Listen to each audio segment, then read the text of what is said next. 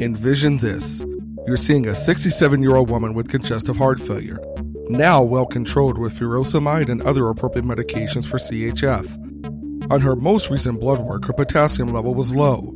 When you tell her she needs to take a potassium supplement, she says, Just so I understand, I need to take this pill to counteract the side effects of another pill.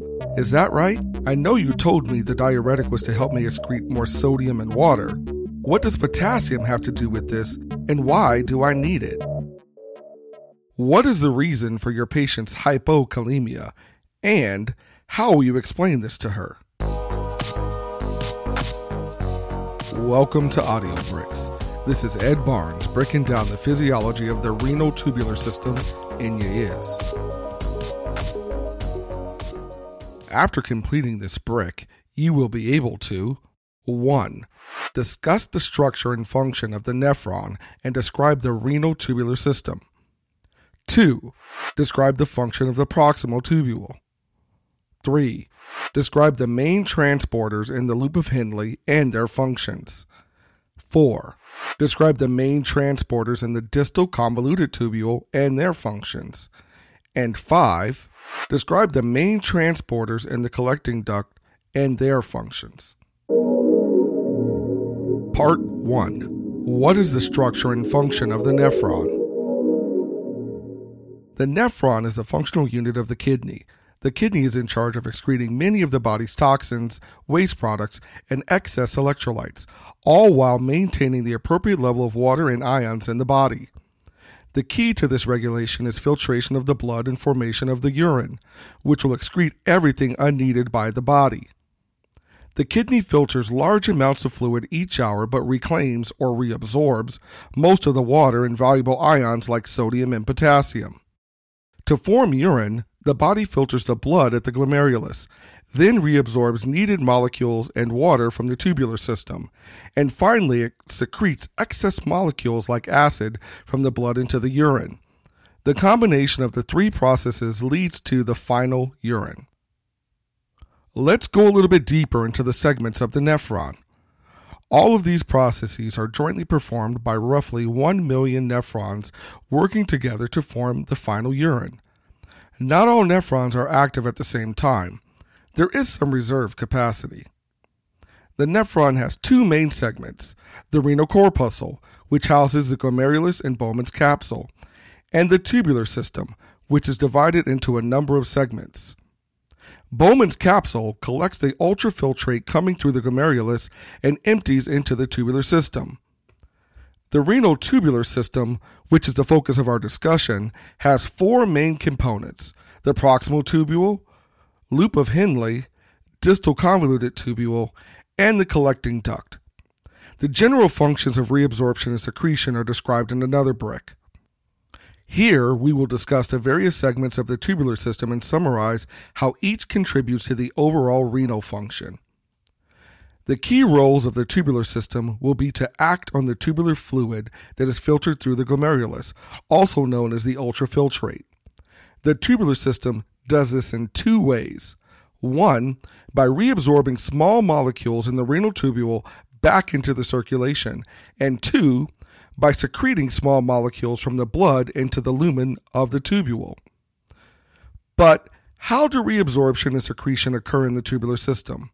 Well, these processes occur through a complex aggregation of ion channels and transporter channels that use a variety of mechanisms to move substances in or out of the tubule. These specific mechanisms are discussed in a different brick on transport. We will now work our way down the tubular system, seeing what each part does. But first, let's stop for a quick quiz. What are the segments of the nephron in order starting from the glomerulus?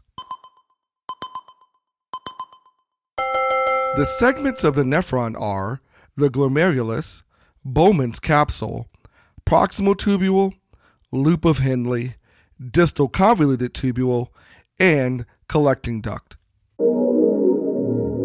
Part 2 What is the function of the proximal tubule? The proximal tubule is responsible for reabsorbing the bulk of most filtered solutes in water. Reabsorbed substances include water, sodium, potassium, chloride, glucose, calcium, amino acids, bicarbonate, phosphate, urate, and urea. Secreted substances include hydrogen ions, ammonium, and urate, along with some drugs and vitamins like folate. Note that the proximal tubule includes the proximal convoluted tubule in the renal cortex and the proximal straight tubule, mostly in the renal medulla. But we are going to use the term proximal tubule for our discussion. Let's talk about reabsorption. The proximal tubule reabsorbs 60 to 70% of filtered sodium, chloride, and water from the tubular fluid. Active reabsorption of sodium across the proximal tubule cell into the interstitium increases the osmolality there, and this induces water to follow passively by osmosis. So here, water follows sodium. The water can travel both transcellularly, meaning through pores called aquaporins, as well as paracellularly, meaning between the cells. Because both sodium and water are reabsorbed proportionally, the concentration of sodium and the tubular fluid osmolality does not change along the length of proximal tubule. But the quantity of each of these remaining in the tubular fluid at the end of the proximal tubule is greatly reduced. The proximal tubule also reabsorbs virtually all filtered organic solutes, including glucose and amino acids. Other substances reabsorbed at the proximal tubule include calcium, phosphate, potassium, and bicarbonate, although some of these substances will pass along to more distal segments of the nephron to be reabsorbed there. Most of the water and a significant amount of the sodium, chloride, potassium, calcium, and other ions are reabsorbed via paracellular transport between the proximal tubule cells, going through the gap junctions that connect the cells. Most of the potassium is reabsorbed in the proximal tubule via paracellular transport, as is 50% of the filter urea. However, the proximal tubule is not critical in serum potassium regulation, which is instead a function of the distal nephron. In some cases, renal reabsorption mechanisms may become overwhelmed. For example, in uncontrolled diabetes, blood glucose levels are so high that more glucose is filtered into the tubular fluid than can be reabsorbed by the proximal tubule. This excess glucose is excreted into the urine, also known as glucosuria, and will be detected on urinalysis. Moving on to secretion. The proximal tubule secretes protons as part of bicarbonate reabsorption, a key step in acid base regulation. Also important in acid base regulation is proximal tubule ammoniogenesis and the secretion of ammonium ions into the tubular fluid under settings of low intracellular pH. In addition, certain organic substances, including antibiotics such as penicillin, are actively secreted by organic anions transporters, also known as OAT. This family of transporters excretes both endogenous folate and urate and exogenous hydrochlorothiazide or penicillin molecules. Organic cation transporters, or OCTs, are responsible for the secretion of cationic substances. Now, I'm going to highlight a few of the key proximal tubular proteins.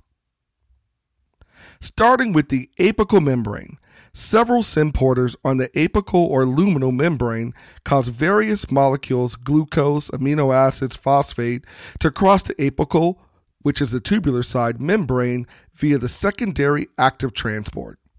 These symporters are energized by sodium moving down its concentration gradient from the high sodium tubule to the low sodium intracellular space. An important apical antiporter is the sodium hydrogen antiporter. This uses secondary active transport to secrete hydrogen ions into the tubule. This is an important part of the acid base regulation. The enzyme carbonic anhydrase captures the secreted hydrogen ion and has it react to the bicarbonate molecule to create water and carbon dioxide. Water and carbon dioxide are then reabsorbed back into the cell. The net effect of this is the reabsorption of filtered bicarbonate back into the blood. Next, the basolateral membrane. On the basolateral membrane of the proximal tubules, the sodium potassium ATPases actively pump sodium into the interstitial space by primary active transport, with potassium moving from the interstitial fluid into the tubular cell in exchange. This process maintains the concentration gradient needed to reabsorb sodium from the tubular fluid into the proximal tubule cells. There are also basolateral membrane proteins that allow the chloride, amino acids, glucose, and phosphate that were reabsorbed into the cell to move across the basolateral membrane and into the interstitium and capillaries. Here's another quiz. What percentage of sodium, chloride, and water is reabsorbed by the proximal tubule in normal circumstances? Approximately 60 to 70% of sodium, chloride, and water is reabsorbed. Part 3 What is the loop of Henle? The loop of Henle is the next major tubular segment. It helps reabsorb the water, sodium, and chloride that make it beyond the proximal tubule and is key to regulating total body water and serum osmolality. The loop of Henle allows the kidney to concentrate the urine by creating a concentration gradient from the cortex to the inner medulla. Thus, as water flows down the collecting duct, it can be reabsorbed as it flows past a more and more concentrated interstitium. You can read more about this in the brick on water homeostasis. The loop of Henle consists of several portions a thin descending limb, a thin ascending limb, and a thick ascending limb. The thin descending limb has low permeability to sodium, but it has a high permeability to water. Here, water reabsorption occurs both transcellularly through aquaporins and paracellularly through tight junctions, which are leaky to water but not ions. Conversely, the loop's ascending limb, thin and thick, has water impermeable tight junctions, which make it impermeable to water. However, there are many transport proteins here, making this segment highly permeable to sodium. You will see how the body takes advantage of this in another brick when you read about how the loop of Henle generates high osmolality in the interstitium by means of a counter current multiplier system. This process is crucial for water reabsorption. The thick ascending limb is notable for the presence of the apical sodium potassium 2 chloride cotransporter, which reabsorbs sodium, potassium, and chloride ions.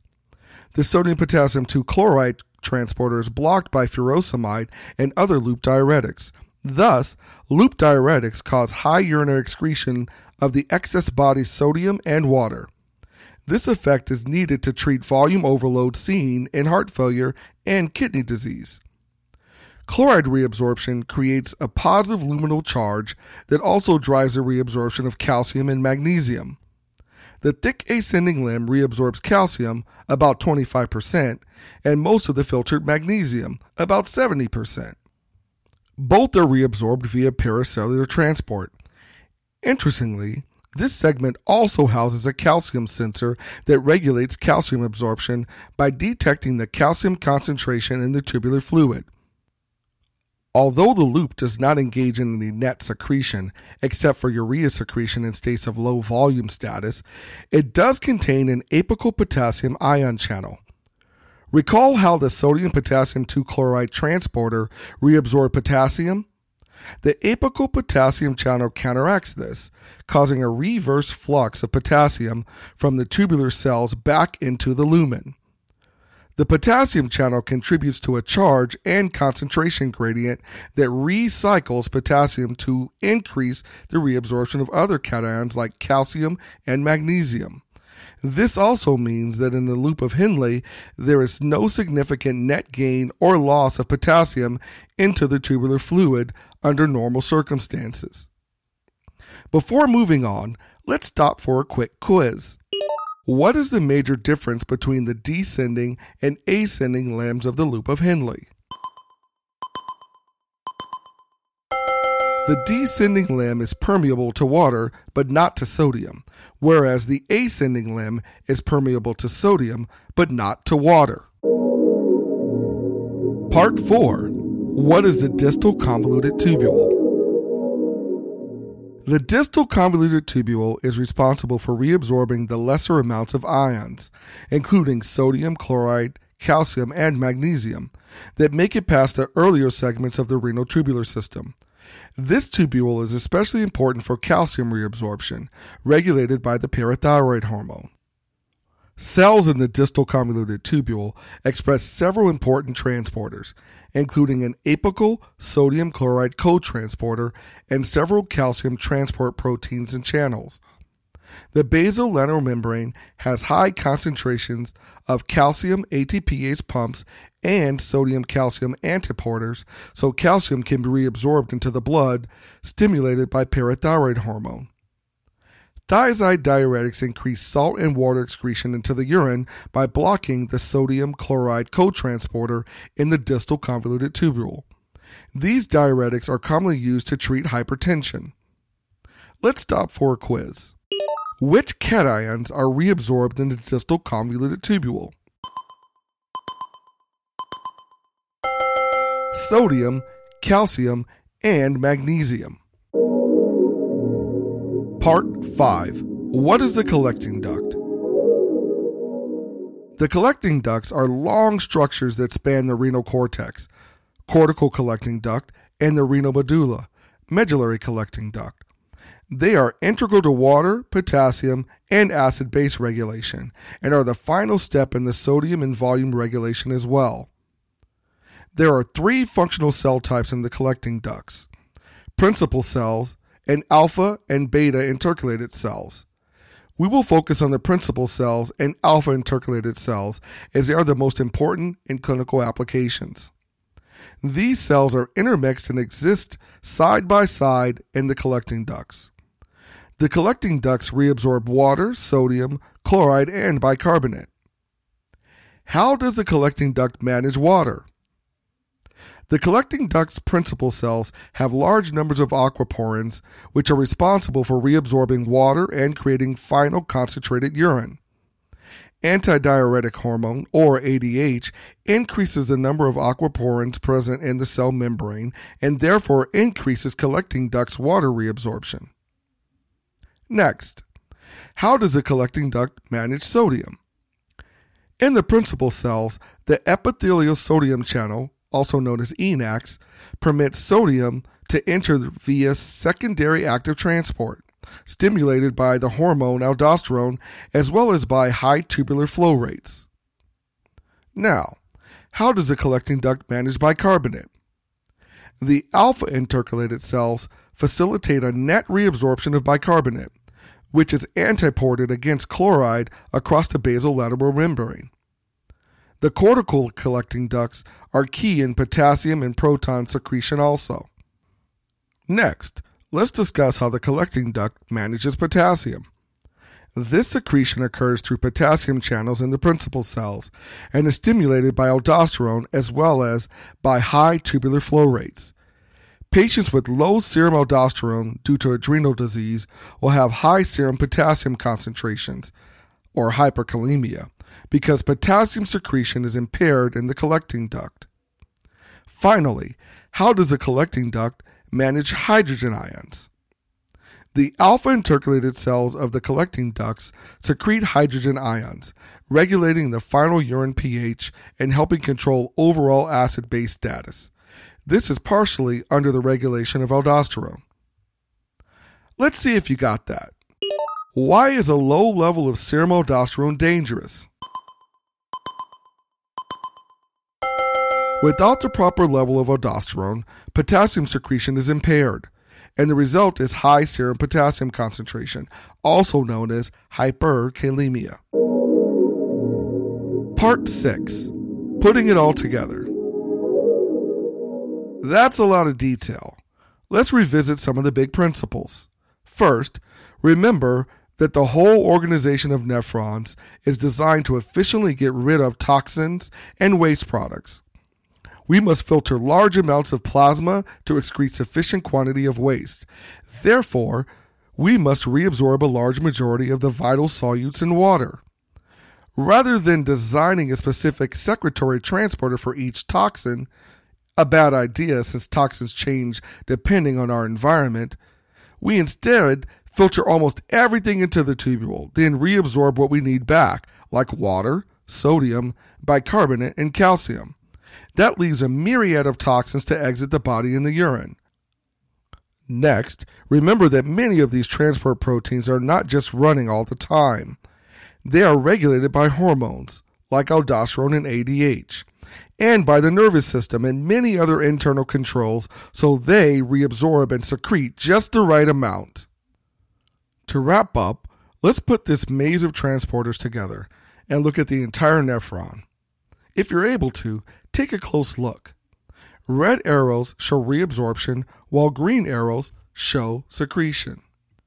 Although each of the four tubular segments has unique characteristics, all four segments share some things in common. First, they all reabsorb sodium.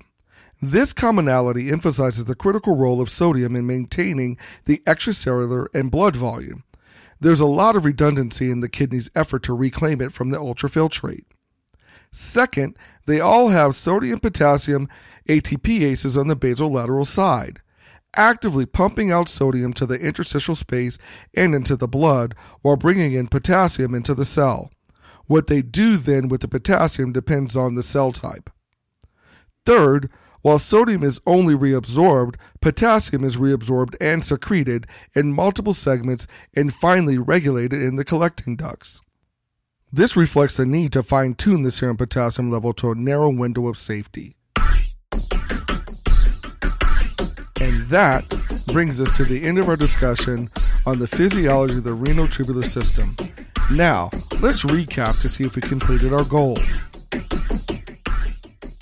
First, can you name the four main sections of the nephron?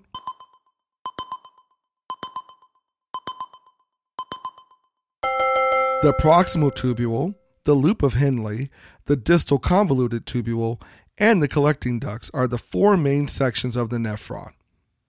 Next, are you able to describe the two ways the renal tubule acts on the tubular fluid that is filtered through the glomerulus?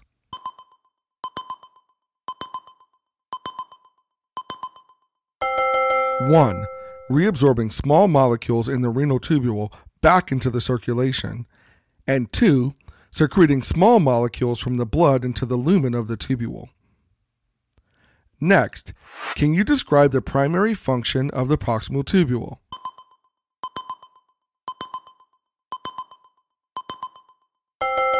The proximal tubule is responsible for reabsorbing the bulk of most filtered solutes and water. The reabsorbed substances include water, sodium, potassium chloride, glucose, calcium, amino acids, bicarbonate, phosphate, urate, and urea. Next, are you able to name the notable co-transporter located in the apical membrane of the thick ascending limb of the loop of Henle and its role clinically?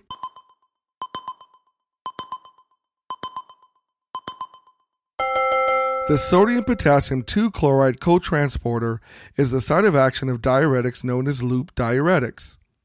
This class of drugs that block this cotransporter leads to the excretion of sodium and water into the urine. Next, are you able to describe the parathyroid hormone's effect on the basolateral membrane of the distal convoluted tubule?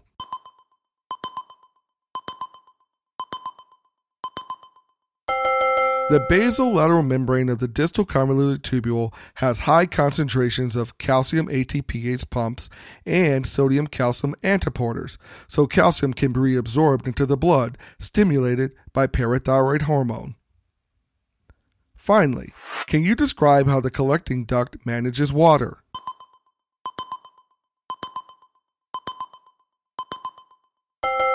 The collecting duct's principal cells have large numbers of aquaporins, which are responsible for reabsorbing water and creating the final concentrated urine. Antidiuretic hormone, or ADH, increases the number of aquaporins present in the cell membrane and therefore increasing the collecting duct's water reabsorption. And that's it. Armed with your newfound knowledge of the physiology of the renal tubular system, let's get back to the patient from the beginning of this episode. You're seeing a 67 year old woman with CHF taking furosemide and she has hypokalemia. How do you explain the source of this patient's hypokalemia to her?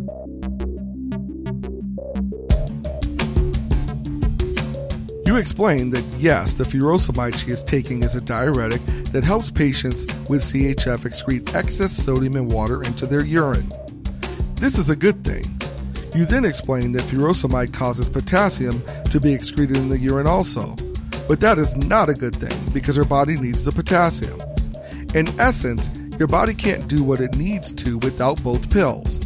You can't have one without the other. Your patient replies, Okay, I know the furosemide is important, and now I understand what's happening. I suppose one extra pill is not so bad.